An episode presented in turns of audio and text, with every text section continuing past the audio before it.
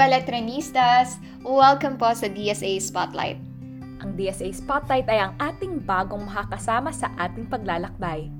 Ang DSA Spotlight ay naglalayong magbigay-pugay sa mga natatanging kwento ng inspirasyon at pag-asa mula sa mismong karanasan ng inyong mga kapwa letranista.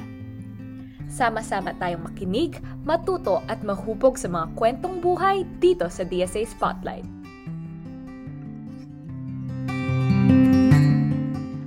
Hello, hello mga latranista at mga ka-spotlight dyan. Ako si Josephine Malty Soriano And I'm a third year communication arts student at kasama natin today sa Spotlight aking kapatid, Melody Jade Soriano. Ayan, introduce mo nga sarili mo. So, sinabi na yung pangalan ko. So, I'm your friendly journalism student, Melody. So, friendly ako, hindi lang halata. Ayun, third year student ako sa Letran and I'm currently enjoying being a Letranite. Ano yung feeling na nominate for ano, na-nominate tayo dito sa DSA Spotlight. Actually, hindi ko nga alam na may segment na ganito. Sorry na po, DSA, sa mga nakakarinig sa akin. Pero, nakita ko. Ako hindi ko siya nakita kasi nga hindi ako nag-Facebook masyado. But, the feeling, ano bang feeling? Ikaw, anong feeling mo? First of all, guys, yes, I'm still single. um, mga fans ko dyan, oh, de joke lang. Ang yabang eh. Hindi, ano, na, I'm honored kasi, sometimes, yung ano nga daw, description, strong person. Grabe. Although I left, I really don't feel strong a lot of times. And minsan, ano yon I really work hard to put on that vibe na, okay, strong tayo, ganyan. Because I'm a leader, I'm a boss. Mm, I'm a boss. Ganyan. But then, I realized that that image yung pinaper, pinoproject mo na ano, I'm a boss, ganyan. Um, just for you to be seen as a capable person, an efficient person, is part of the male gaze uh, who says that for you to be a lead- leader, you have to act tough. Mm-mm.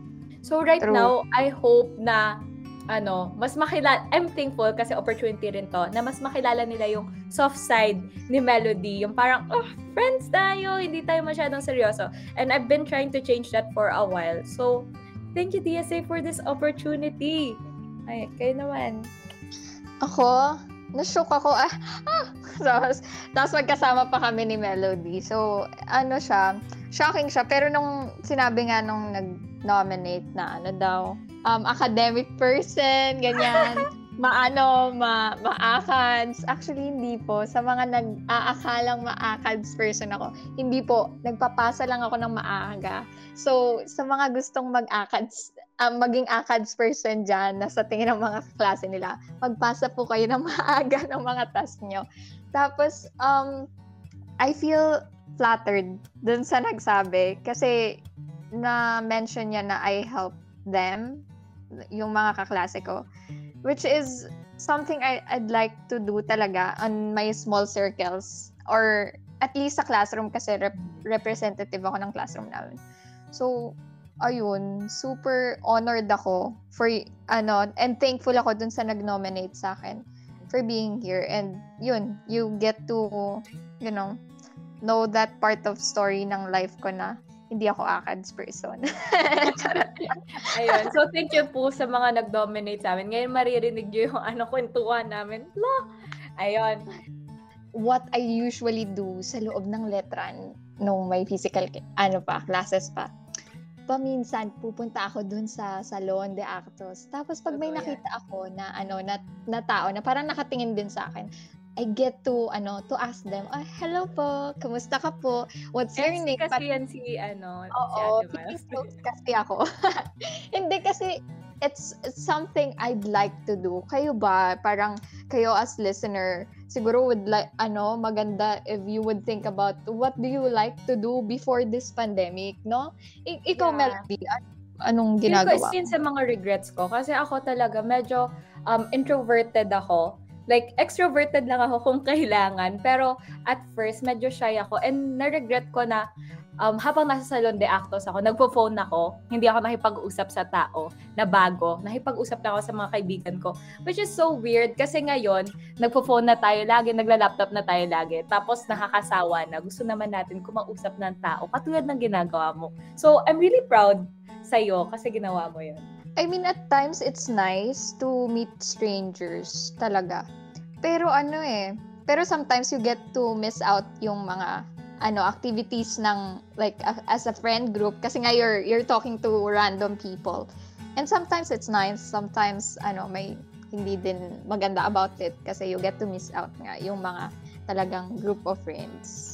Pero Ayun. ako siguro kung ano yung kung itatanong mo kung ano yung na-miss ko, yung ano atmosphere ng intramuros kasi kunyari break or ma, mahaba yung break nyo, pwede ka lang lumabas, pwede kang pumunta sa Rizal Park, pwede kang pumunta sa National Museum which I always do or pumunta ka sa iba't ibang museum sa loob ng intramuros. Sa, sa Bat Cave din naman, pwede ka pumunta doon o 'di ba? Tambay-tambay kayo diyan, ganyan.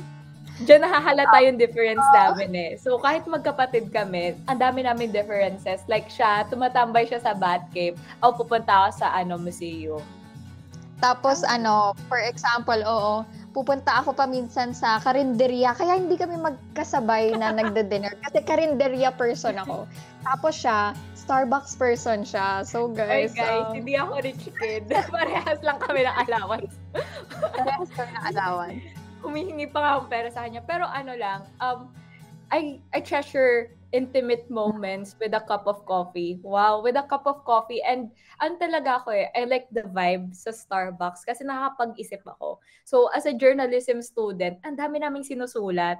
So, very, napaka-heavy nun sa utak. And always, pag nagsusulat ako, dapat I'm in the right state of mind. Which I tried to fight or isa yun sa mga battles na challenges na finish ko nung pandemic because uh, you can't go sa coffee shop eh. Ang meron ka lang yung bahay.